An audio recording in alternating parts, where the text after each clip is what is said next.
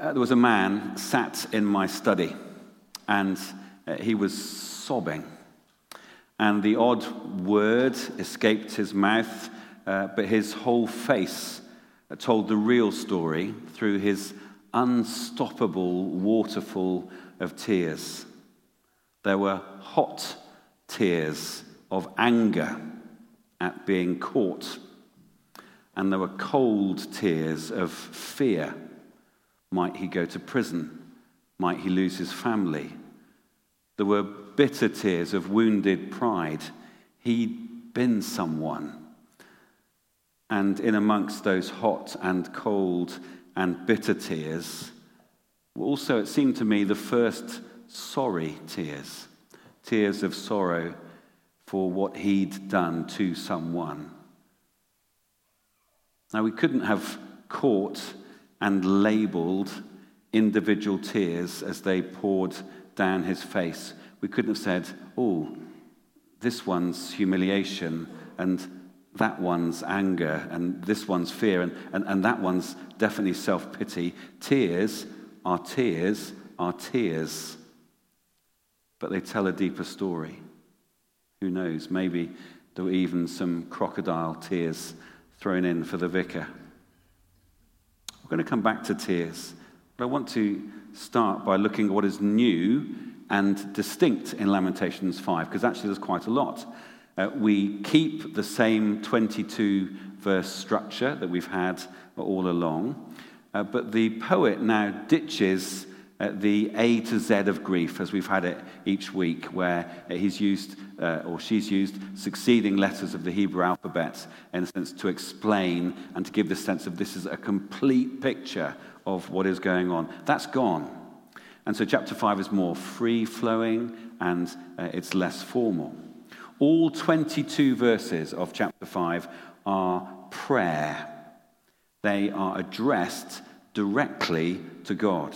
If you remember back to chapter 1, uh, six weeks ago, uh, you'll remember that that sense was, was largely descriptive.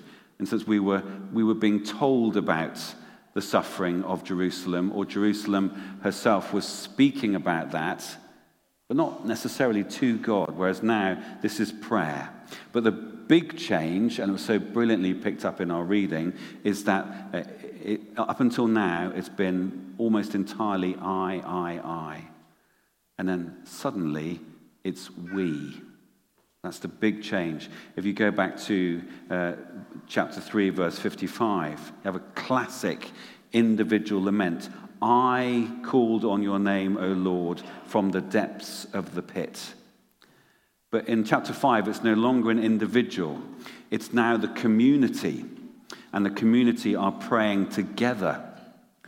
And Jewish people still use these prayers in chapter 5 to mourn not only the destruction of Jerusalem, but the countless other pogroms and murderous, murderous regimes who have been bent on their annihilation uh, over the centuries. So we, we have the continuing story of their present suffering, but it is now in a prayer. It's, all of this is taken to God and expressed directly to God rather than being described. And if you have your Bibles open, we have four powerful, perplexing uh, final verses uh, that were read in unison by our readers at the end. Uh, firstly, in verse 19, you, Lord, reign forever. Your throne endures from generation to generation. Uh, this is, in, in a sense, this is a direct affront against Nebuchadnezzar. Nebuchadnezzar, the Babylonian king, he had a throne, but the people are reminding themselves and are praising God that God is sat on the throne, that he reigns, that he is sovereign. Then in verse 20, uh, we're back to the lament. They're still asking God, Why do you always forget us? But then a new theme arrives in verse 21 where we hear, Restore us to yourselves, Lord, that we may return. Renew our days as of old. Uh, the appeal in chapter 1 and in the early parts of Lamentations was essentially, uh, Hey, God, you know, we're over here. and, and it kind of seems like you've forgotten us or you've abandoned us. And come, please, and look. Come and see what you have done. Come and see what they have done. Now, the appeal is restore us, O God. This final appeal is not against Jerusalem's enemies. It's not for the rebuilding of the city. It's not even for an end to their present suffering. Rather, it's a plea to know God's presence, to be restored to Him, by Him, and for Him. And then, most perplexing of all, we have verse 22, the very last verse of uh, Lamentations.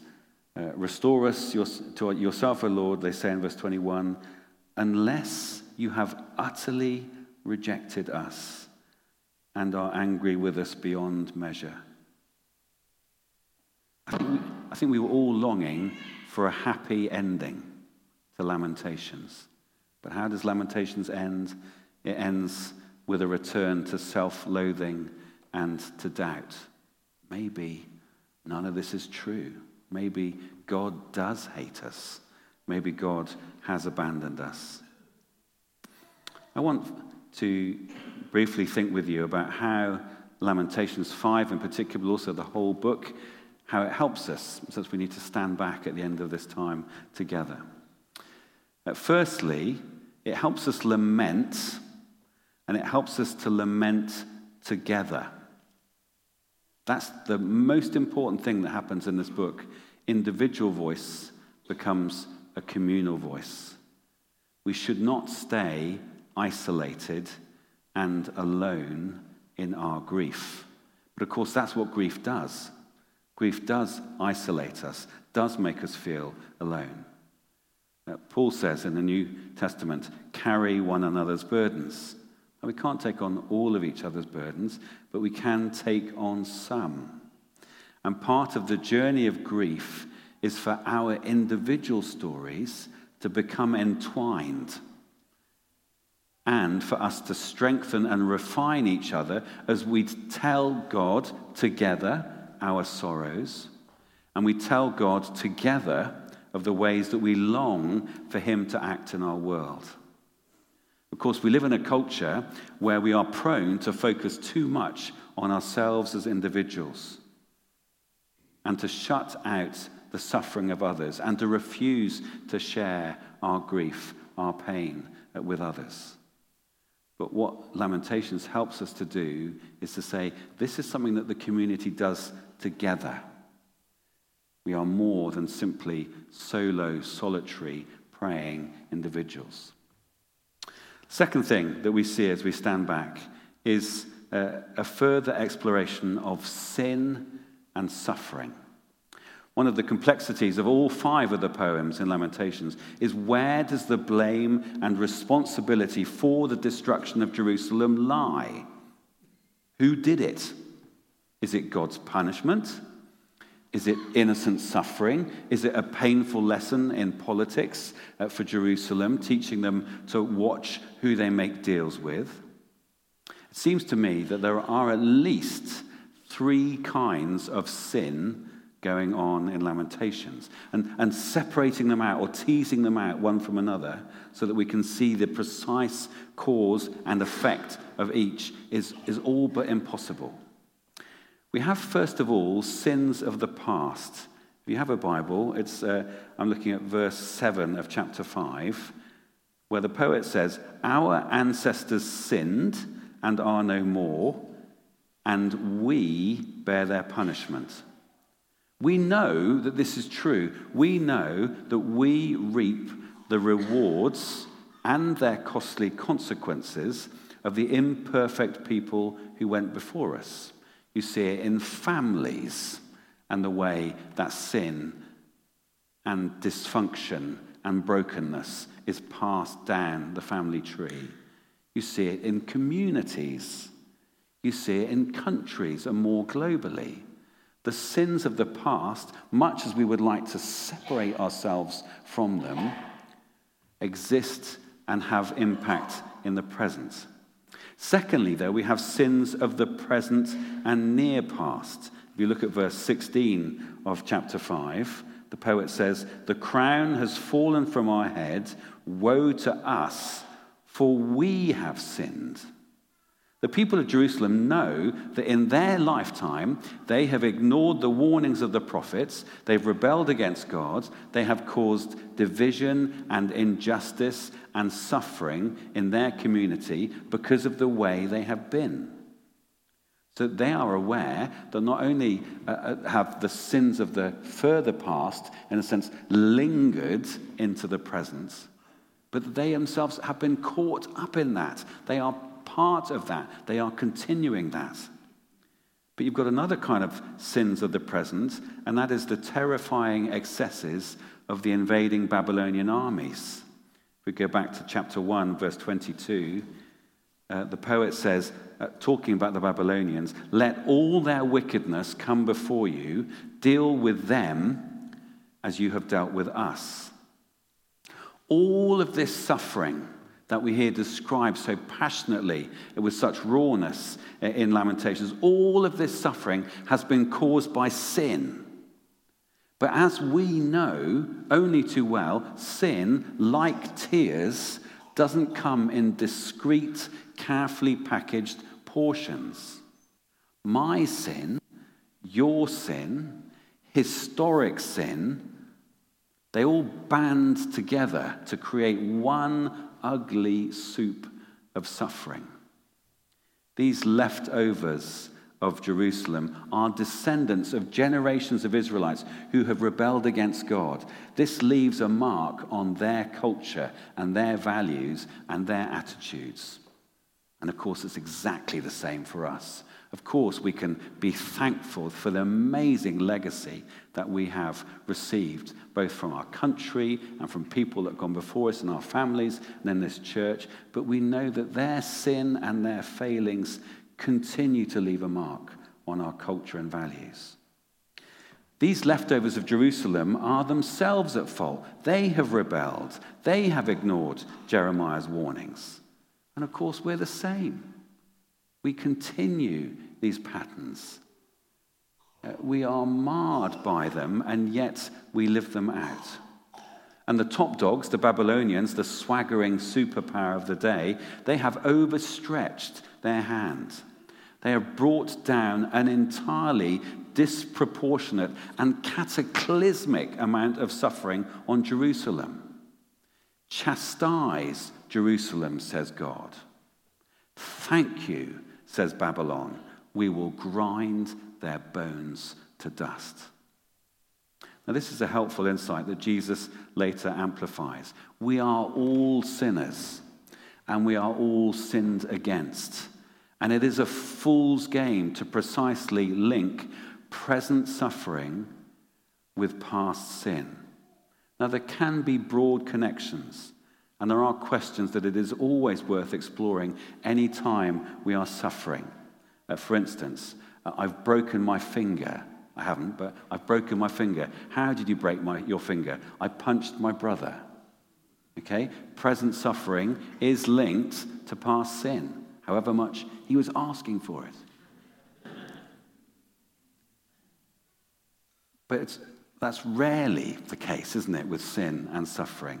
To see someone suffering greatly or to suffer greatly ourselves doesn't mean that we conclude that it is the direct and personal consequences of their or our own failings.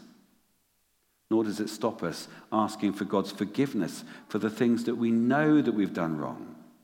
But we do it not to escape suffering, but we do it because our heart says, we want to be restored to God.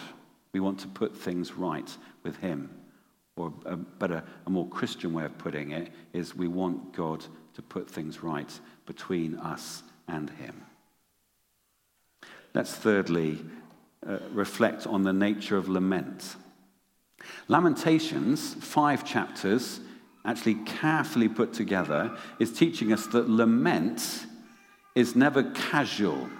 It's never simply saying the first thing that comes into our heads when we are hurting. What we have in Lamentations and the Psalms of Lament is raw definitely, but it's organized and it's been considered and it's been structured and it's been refined. You know, four chapters of giving us this A to Z of grief. Lament is not supposed to be entirely rational or theologically watertight. In fact, that is highly unlikely and becomes increasingly unlikely when we are hurting deeply. But the ending of Lamentations 5 is very telling. Its end point is the desire for restoration with God. We've moved from chapter 1, where we essentially where we hear somebody mourning the situation post destruction of Jerusalem, to now chapter 5, where someone is praying fervently, telling God about their suffering, and they're seeking restoration with Him above all other things. There are so many things and people and preoccupations and aspirations that block God out of our lives. But wherever you are on your journey of suffering, being able, after all the confessing and all the crying and all the lamenting, to say wholeheartedly, Restore us to yourself. That's the place where we're aiming for. Now, you might not have got there yet, but Lamentations really helps because it puts this sign in the ground and it says that's where we're trying to get to. It's collective. We're part of a community. We're not doing it on our own, but the place we want to get to is that the first priority of prayer is restore us to yourself. Now, we clearly need to finish by addressing the seeming absence of God from the whole of Lamentations. What is going on? Although it's not really an absence, as so much of in so much of Lamentations, God is fully in view, but God doesn't appear like he does, say, in the book of Job. God doesn't also appear in Lamentations to be active or a gracious, healing presence. And God absolutely does not lead uh, the poet and the community of Lamentations through to a nice, happy, clean ending. But from an Old Testament point of view, Lamentations is not the last word on the destruction of Jerusalem. It's an important word. These words uh, are themselves God's gift to us. They are a template for our tears because you can't hurry grief. And from an Old Testament point of view, we have uh, Isaiah, particularly the chapters 40 through to 55 of Isaiah. They are prophetic words of comfort and hope and healing and Isaiah 40 to 55 are spoken to the same group of people, those who survived the destruction of Jerusalem. They're spoken to the same group by the same God, but by a different prophet. And if you could encapsulate the teaching of Isaiah 40 to 55, it is God saying to his scattered people, You have suffered greatly, and I will bring you home. I will restore. It's there. From a New Testament point of view, Jesus chose some of the key passages in Isaiah 40 to 55, uh, particularly obviously the end of chapter 52 and chapter 53, to explain both the necessity of his suffering. That was always God's plan. That was always what the suffering servant would do. That was always what the Messiah would achieve, but also its redemptive value. So, both the necessity and the redemptive value of his suffering. There will be times, we suspect, for all of us, when we are tempted to believe, as we hear so forcefully uh, uh pronounced in uh, Lamentations, that God has completely forgotten or abandoned all rejected us. And they're all awful. Whether it's forgotten, abandoned, or rejected, they're all terrible. And they all feel us, uh, leave us feeling like we are in the pit.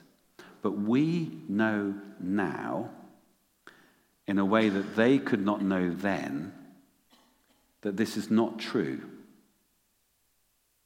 We might feel it at times, but deep down, we now know it's not true. Why? Because Jesus, God's Son, chose to suffer humiliation, betrayal, the worst excesses of an invading army, to prove beyond all doubt that God longs to do what? To restore us to Himself, to redeem our suffering, and then, and this is really important, to transform us into a movement of grace that captures and counts the tears of the suffering and the abandoned. Our loving God, who hates sin and greed and injustice, hates their devastating consequences, hates that we become broken and ruined people. But what does he do? He wades in to our story of tears. Jesus knows what it is to weep tears of exhaustion and sorrow and humiliation. He is our man of sorrows. Jesus knows what it is to cry out to our Father in despair, appalled at human cruelty and inhumanity. Jesus is our brother in arms. Jesus knows what it is to entrust his life into God's hands in the face of those who want him dead. He is our pioneer. Jesus is our trailblazer. Christian laments then? What is it? What is it as we look at the Bible? And what is it as we, in a sense, seek uh, to, to take up or pick up things from this series and carry it into our worshipping life, uh, both corporately here and in the smaller groups? What is Christian lament? Christian lament becomes a spirit inspired bringing to God of our hurts and our griefs and our concerns, imploring God to act, to do something. And equally importantly, Christian lament is bringing the hurts and the griefs and the concerns of our world to God, imploring Him to act, to do something. Let's pray together. I invite you, first of all, to consider two things. They're both about tears. And so, of course, they are deeply personal, just for us to consider in our own hearts. And the first one is just for you to consider your own tears. What are the things or the relationships or the challenges that make you weep. The things that you can, even at this moment, feel welling up. Uh, the, the challenge is too big, the, the pain is too great. What are your tears? Let's quietly consider that.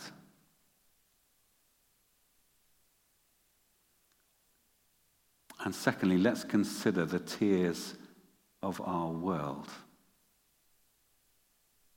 Those who today cry out because their greatest fear is that God has abandoned or rejected or forgotten them. Those whose suffering is so deep compared to our own comfortable lives that we, we can scarcely uh, tolerate how painful it would be to be in their shoes. I'm inviting you to consider two things your tears, your own, they're just yours, and the tears of our world.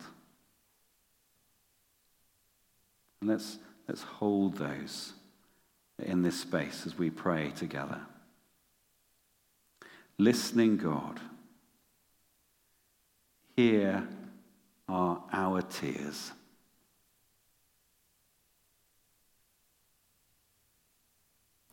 and here are their tears. See them. You do see them. You are God over all. Remember Jesus. Restore us to yourself. Restore them, we pray. And keep us true as we wait for heaven, that place of peace where tears of all kinds are no more. Amen.